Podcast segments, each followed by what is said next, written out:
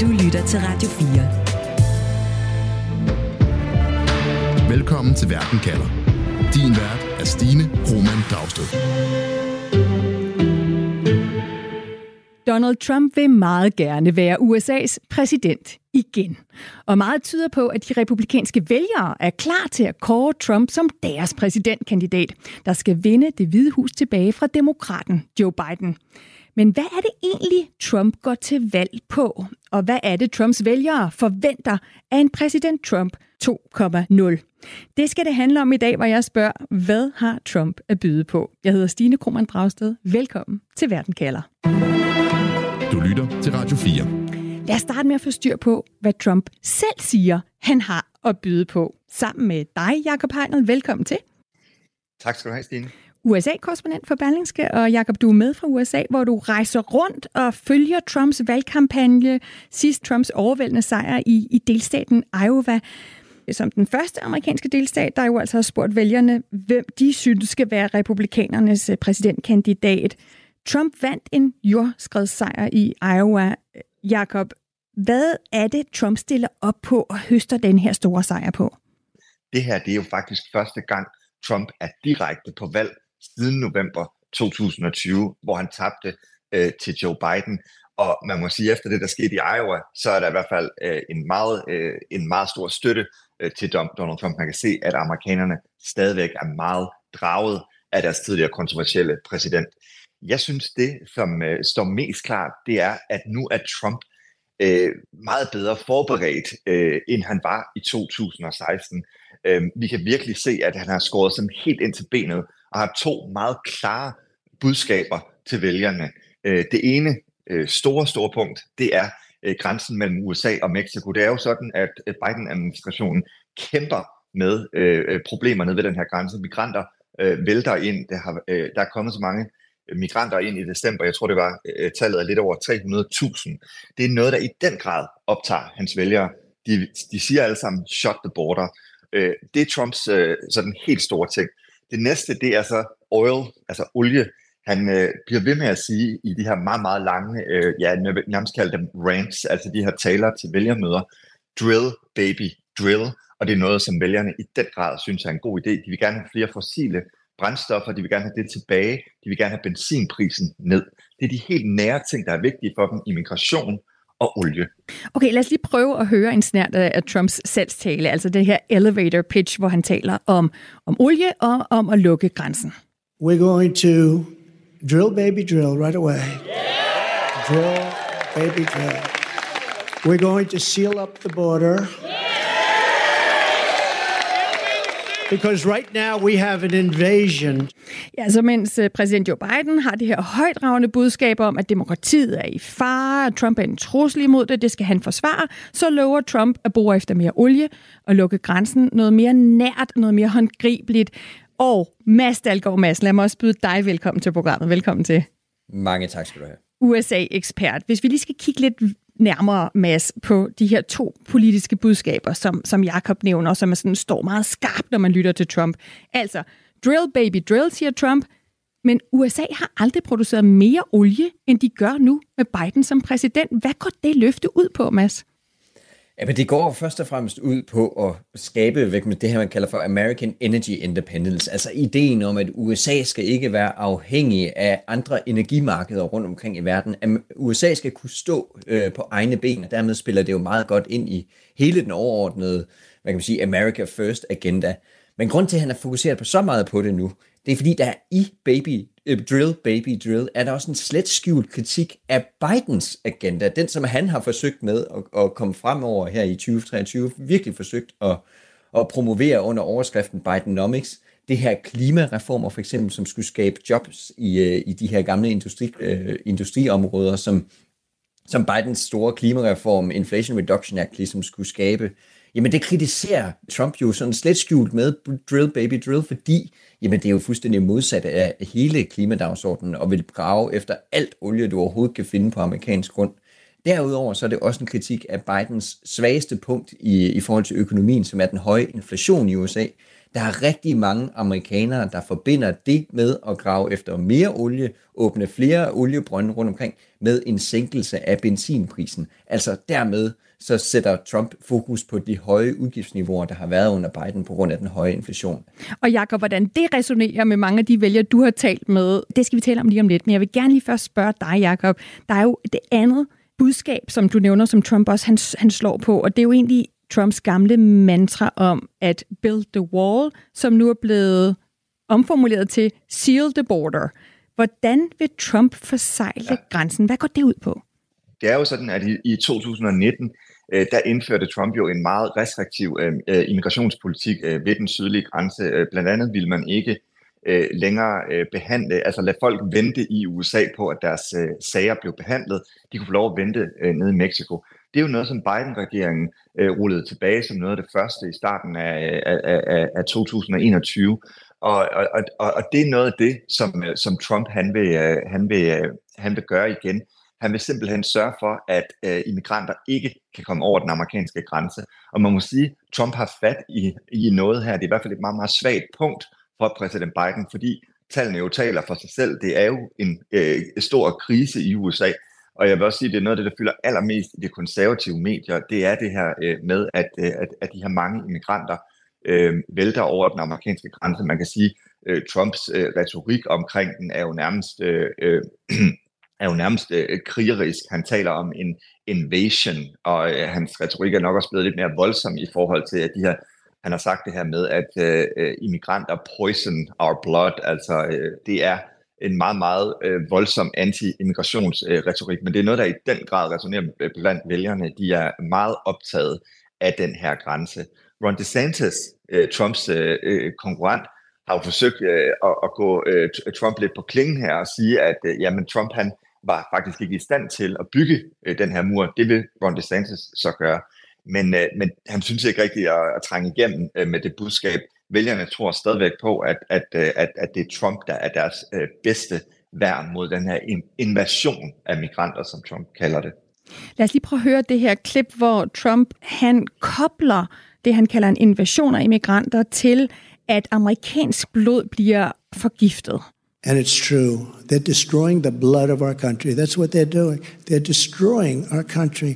They don't like it when I said that. And I never read Mein Kampf. De kan ikke lide det, når jeg siger det her med, at de ødelægger det amerikanske blod. Men jeg har aldrig læst Mein Kampf, siger Trump her, henviser altså jo til Hitlers kampskrift, Mads Dalgaard Madsen. Hvad er det for et amerikansk løfte, altså om, hvad det overhovedet vil sige at være amerikaner, som Trump gør op med her, når han taler om amerikansk blod og hvor rent det skal være?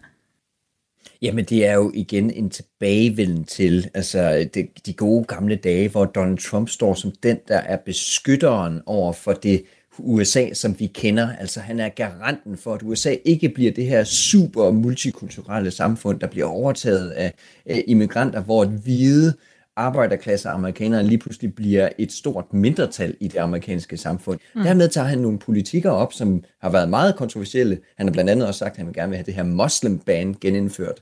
Og så samtidig snakker han om de her kulturelle, værdipolitiske elementer, som for eksempel det med poison the American blood. Altså, det er en skærpelse af retorikken, som jeg vækker minder tilbage fra 2016, og er en fantastisk effektiv angrebsflanke lige nu, som Jakob også siger. Og jo et opgør med, at man normalt er amerikaner, hvis man går ind for amerikanske værdier, ind for forfatningen. Trump siger, man er amerikaner, hvis man har amerikansk blod. Man skal være født på amerikansk jord af amerikanske forældre. Det er jo et opgør med hele den amerikanske tankegang. Det er det, og det er virkelig interessant. Jeg bliver nødt til lige at tage en oplevelse. Jeg havde med en vælger ind, imens jeg står i Iowa. Vi er udenfor. Det er minus 28 grader. Vi står i kø til et Trump-rally. Og den her Trump-supporter, der står i kø, han spørger mig så, hvor kommer du fra? Og jeg siger, jeg kommer fra Danmark. Og han siger så, really? Jeg har danske forfædre. Mine forfædre kom til USA for 100 år siden, og så kigger han mig i øjnene og siger, well, we're all immigrants, aren't we? Vi er alle sammen immigranter. Og så kigger han på mig og siger, jo, det er rigtigt, men immigration skal gøres på den rigtige måde med sådan en løftet pegefinger. Og det er jo det paradoks, der også er i det her med, at man kan jo sige, at immigration er jo ærkeamerikansk. Det er jo sådan, det her land er blevet bygget, men Trumps fortælling om, hvad den rigtige immigration skal være, det er virkelig noget, som har fat i de republikanske vælgere. Godt, og lad os kigge lidt mere på, hvad netop de republikanske vælgere siger til Trumps valgkampagne, til hans budskaber. Du lytter til Verden kalder på Radio 4. For Donald Trump vil gerne være præsident for USA igen, og Trump han har fået en flyvende start på det amerikanske primærvalg, hvor de republikanske vælgere i hver delstat stemmer om, hvem der skal være deres præsidentkandidat. Og lige nu viser flere meningsmålinger, at Trump kan vinde over præsident Joe Biden. Jakob Hegnel, USA-korrespondent for Berlingske, med fra USA. Der er hele tiden nyheder om, hvor godt det går med den amerikanske økonomi under Joe Biden. Så hvorfor høster Trump overhovedet vælgere på at tale om at bore efter olie og sige, at det handler om at få energipriserne ned? Det gør han, fordi der eksisterer to parallelle virkeligheder. Det kan godt være, at den amerikanske økonomi går godt, men det er ikke lykkedes Biden at trænge igennem med det budskab.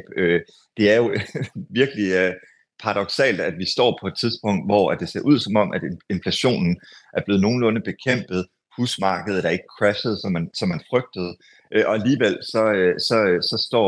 så står Donald Trump og har held med det budskab, at han vil redde økonomien. Man kunne spørge sig selv, redde økonomien fra hvad? Men jeg tror simpelthen også, det handler om, at der er så stor forskel efterhånden i USA. Altså for eksempel i staten Iowa, den lokale avis Des Moines Register har kaldt 2010'erne for Iowas lost decade. Mindstelønnen står relativt uændret igennem hele årtiet. Og den fremgang, som mange amerikanere har oplevet, den har man simpelthen ikke oplevet i Iowa. Og det er jo derfor, når man står ude blandt vælgerne, at det er de meget nære ting, de går op i. Fordi der er jo stadigvæk mennesker herude i midten af ingenting i USA, der ikke har råd til hverken sundhedsforsikring, husleje, bil, brændstof, og derfor kan man sige, selvom økonomien går godt, så er det bare ikke noget, alle amerikanere har fået noget ud af. Og det er jo i virkeligheden det, der også skaber polariseringen i USA, det her med, at der simpelthen er for langt fra den ene del af landet, der står og kigger på den her gode økonomi, og så ude i vælgerhavet, ude i det røde republikanske USA, hvor man ikke rigtig føler, man har fået del af kagen. På en eller anden måde, så kan man sige, at befolkningen i Iowa også er globaliseringens tabere. De har ikke rigtig fået noget ud af det, der er sket de sidste 30 år, og derfor er de jo også blevet modstandere af det, og det er jo derfor, at Trump er deres kandidat. Det er derfor, de stemmer på ham. De synes, han har noget at byde på, når han taler om lavere benzinpriser, for eksempel. Mads Dalgaard Madsen, USA-ekspert. Hvad fortæller det valg, vi nu har set i Iowa, os om, hvilke vælgere, der stemmer på Trump? For som Jakob sagde, så er det jo første gang i lang tid, han faktisk har været på valg. Så hvad er det for nogle vælgere, hvis du skal tegne et portræt? Jamen, altså tallene i Iowa siger jo meget godt, at han faktisk har fat i stort set alle elementer af det republikanske parti. Han vinder næsten alle vælgergrupper. Men man kan se overordnet set, jamen så er der også nogle vælgervandringer imellem det republikanske parti og det demokratiske parti. For eksempel er det republikanske parti, det er blevet mere domineret af mænd over de seneste år. Altså det mænd er simpelthen typisk mere republikanske end kvinder er. Altså der er ikke signifikant mange af de her republikanske kvinder tilbage. Det er simpelthen blevet mere, hvad kan man sige, maskulin parti, og de stemmer overvejende på republikansk. Og så viser tallene ud af Iowa, at han har rigtig godt fat i de evangeliske grupper i det amerikanske samfund. Altså meget religiøse elementer af det republikanske parti. De stemmer i meget høj grad på Donald Trump. Men den overordnet set så er billedet af Donald Trump, jamen han rydder næsten bordet i alle kategorier i det republikanske parti, og det er altså meget bemærkelsesværdigt. Mads, lige nu der er verden præget af krige, af konflikter, og der er en følelse af, at den gældende verdensorden, hvor USA's præsident sidder for bordenden, at den er ved at smuldre. Hvor meget fylder Ruslands krig i Ukraine, frygten for, at det kan blive til en regional krig i Mellemøsten, hvor meget fylder den blandt Trumps vælgere? Altså det bemærkelsesværdige er den her gang, det er, at udenrigspolitikken er faktisk blevet en del af den amerikanske indrigspolitik. Det er ikke typisk noget, vi ser i amerikanske valgkampe. Der er udenrigspolitikken, den plejer at være fuldstændig sekundær i forhold til indrigspolitikken. Men spørgsmålet om USA's rolle i verden, jamen den er nærmest blevet indrigspolitisk nu, fordi den har meget at gøre med, hvordan de amerikanske vælgere, i særdeleshed Trumps vælgere, ser USA og forstår USA. Og der er det, de ser på de her kriser ude i verden og tænker, jamen, der har USA ikke nødvendigvis en rolle at spille. Altså, vi skal ikke være USA's politibetjent. Den her krig i Ukraine, jamen, det er bare noget støjforstyrrende. Krigen i Mellemøsten, jamen, den er bare et resultat af, at folk er ikke længere respekterer USA som sådan. Så de vil gerne have en... De ser de her udenrigspolitiske kriser som et resultat af, at det er for bøvlet for USA at være med i, og et resultat af, at folk i verden ikke længere respekterer den siddende administration. Radio 4. Ikke så forudsigeligt. USA's præsidentvalg er i gang, og Trump lover vælgerne, at han vil vinde en tredje gang. Trump vandt over Hillary Clinton i 2016, men Trump anerkender stadig ikke, at han tabte til Joe Biden i 2020. Jakob Hegnel, USA-korrespondent ved Berlingske. Uanset at vi har slået fast, at Trump er populær blandt sine kernevælgere, så skal han jo vinde nogle af USA's mange uafhængige vælgere over på sin side, hvis han skal bane vejen til Det Hvide Hus. I hvert fald, hvis det skal ske på demokratisk vis. Du har jo talt med vælgere, der overvejer at stemme republikansk, men ikke nødvendigvis er sådan hardcore Trump-fans. Hvor stor en udfordring, Jakob, bliver det at få dem over i Trumps lejr? Jamen det bliver temmelig svært. Altså der er jo, kan man sige, en ret stor appetit efterhånden på en kandidat, som ikke er Trump. Vi skal lige huske, at selvom alle snakker om, at Trump står til at vinde, så er det jo med en meget lille margen over Joe Biden.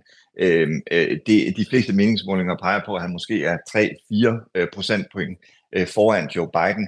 Så man kan sige, det er svært for Trump at vinde de her midtervælgere. Jeg tror måske også, at det er derfor, at man i nogen grad i hvert fald begynder at se Trump, at han godt kan se, at han er så langt i de her primærvalg, og han står til at vinde, så han kan lige så godt begynde at kigge ind over midten. Og der er sådan et spørgsmål, som abortspørgsmålet jo meget centralt, for det er noget, der skræmmer midtervælgerne. De ønsker ikke den der meget restriktive tilgang til abort, som nogle amerikanere ønsker. Det er også derfor, Donald Trump han helst ikke vil snakke om abortspørgsmålet, fordi han godt ved, at hvis han skal vinde de midtervælgere over, så bliver han også på et tidspunkt nødt til at berolige dem og på en eller anden måde kommunikere, at han ikke er så ekstrem en kandidat, som han er.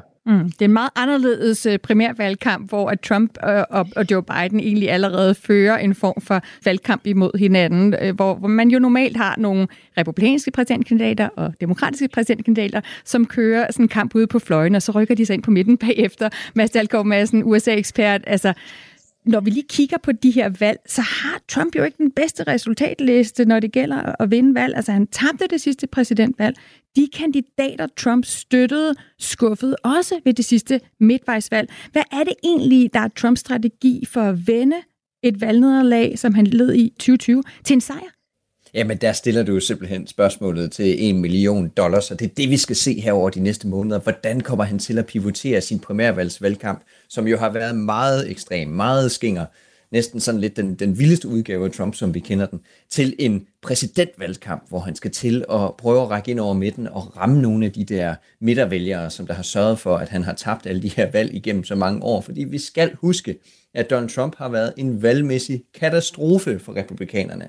Han er enormt god til at vinde primærvalg. Han har ekstremt godt fat omkring partiets base, men den rækker ikke rigtig derudover. Han er virkelig dårlig til at vinde de her nationale valg. Det er sådan set kun valget i 2016, at han har vundet. Alle andre valg har han tabt.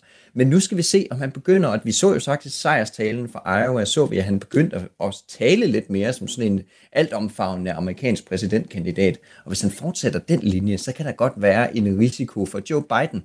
Fordi i og med, at Joe Biden han har, hvad kan man sige, mislykkedes med hans valgkampagne, hvor han har prøvet at komme ud med hans egne politiske resultater og snakket om Bidenomics og sådan nogle ting, jamen så er det første, han har gjort i det nye år, det er at pivotere sin valgkampagne over til at dæmonisere Donald Trump. altså gøre præsidentvalget til et præsidentfravalg af Trump i virkeligheden. Mm. Altså alt skal handle om, at Trump han skal ikke ind i Det Hvide Hus. Hvis Donald Trump så derimod går ud og begynder at opføre sig normalt, begynder at opføre sig sådan spiseligt og moderat endda, jamen så er det lige pludselig Joe Biden, der kommer til at se desperat ud.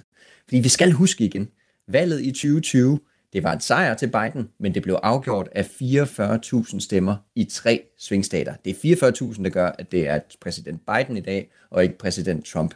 Og der skal altså ikke mere til for, at de 44.000 siger, prøv at høre, Biden, det ser jo slet ikke så slemt ud, lad os stemme på Donald Trump i stedet for, fordi vi er sure på dine politiske resultater. Det skal være satset fra Trump-kampagnens side. Ja. Nej, jeg vil bare sige, jeg tror også, man skal huske, at Donald Trumps ret vilde 4 år som præsident, kontroversielle 4 år som præsident, den stod meget klart i amerikanernes erindring i 2020, specielt efter den temmelig katastrofale håndtering af covid-19-pandemien. Og alt det kaos, der var om Trump, det stod helt klart i amerikanernes bevidsthed, da de gik til valg i november 2020. Og på trods af alt, hvad der er sket med Trump siden, så er det på en eller anden måde nu Joe Biden, der er klarest i amerikanernes bevidsthed. Og der står han jo som den her aldrende præsident, den her meget svage præsident, og det er jo det, amerikanerne husker nu. Så på en eller anden måde, så det, at Trumps år i Det Hvide Hus er kommet lidt på afstand, det tror jeg nærmest gavner ham, når vi går ind i 2024. Og Jakob, så lige til sidst, altså, det gavner ham måske, han er lidt på afstand, men en ting, der jo slet ikke er på afstand, det er hans mange retssager, ikke? Altså kort efter, at Trump bliver hyldet af republikanske vælgere i Iowa som deres mand til at vinde Det Hvide Hus, så haster han tilbage i retssalen for at sidde foran en dommer i New York i en sag, hvor han er beskyldt for voldtægt, og han har jo, altså ekspræsidenten har flere store retssager hængende over hovedet, som sagtens kan fortsætte her under præsidentvalgkampen. Blandt andet jo nok det allerstørste, at forsøge at omgøre præsidentvalget i 2020, hvor han tabte til Biden. Så alle andre kandidater vil jo være totalt vingeskudt af de her mange anklager. Han praler Trump med at være i krig med domstolene.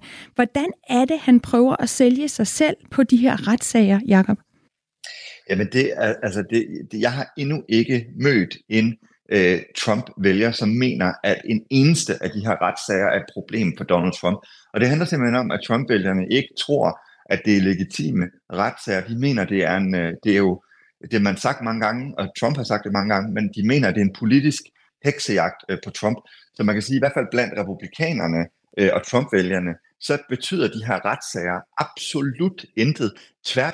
Tværtimod vil jeg næsten sige, fordi at Trump bliver set som en mand, systemet er ude efter, og han kæmper tilbage, ligesom han vil kæmpe for amerikanerne. Så retssagen er ikke et problem for Trump. Og man kan jo sige, det virker jo, som du rigtig nok siger, underligt, at en politiker ikke bliver straffet for sådan nogle meget voldsomme anklager. Det vil enhver anden politiker gøre. Men der er vi jo ude i det, der er det helt unikke ved Donald Trump. Det er jo, at ingen mennesker ser ham som en politiker. Det er noget af det første, de her vælgere siger til mig. He's a businessman. Det her, det er en mand, de ser op til. De idoliserer Donald Trump. De er fans af Donald Trump. De er sådan set ikke vælgere. Og derfor er det fuldstændig ligegyldigt, hvad han efterhånden bliver tiltalt for, så vil vælgerne tro mere på Trump, end de vil tro på myndighederne. Og det er det, der er sket i USA.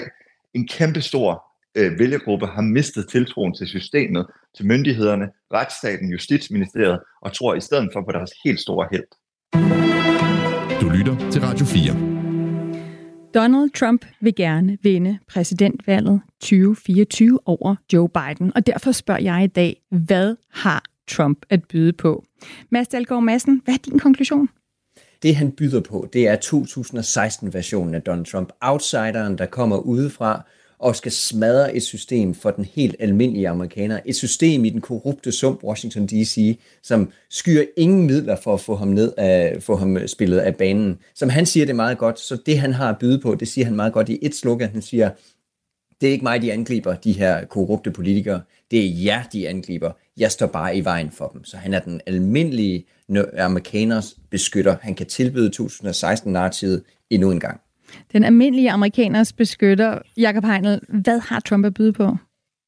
Det er jo netop det, ikke? Han har noget helt konkret at byde på, hvor Biden har noget fluffy, han vil redde demokratiet fra Trump, men Trump har noget helt konkret, han vil lukke grænsen, han vil bore efter mere olie, han er en kandidat for det nære USA, Og det er sådan set det, han vil forsøge igen. Altså det er jo MAGA-politikken, det er jo hele Trumps, hvad skal man sige, raison d'être, det er, at han vil være den lille mands stemme i USA. Jakob og Mads, tusind tak for de konklusioner. Altså Jakob Hegnel, USA-korrespondent ved Berlingske, og Mads Dalgaard Madsen, USA-ekspert. Programmet er tilrettelagt af mig, Stine Krohmann-Dragsted. Camilla Højæger er vores redaktør. Vi har brugt lyd fra Fox News og fra France 24. Hvis du vil have mere amerikansk præsidentvalg, så gå ind i din podcast-app og find det afsnit, vi har lavet om, hvad Biden har at byde på. Og de to programmer, hvor vi spørger om Trump vil være diktator. Husk, at du kan lytte til os mandag, tirsdag, onsdag og torsdag kl.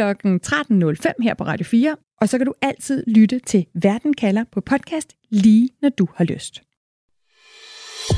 Du har lyttet til en podcast fra Radio 4. Find flere episoder i vores app, eller der, hvor du lytter til podcast. Radio 4. Ikke så forudsigeligt.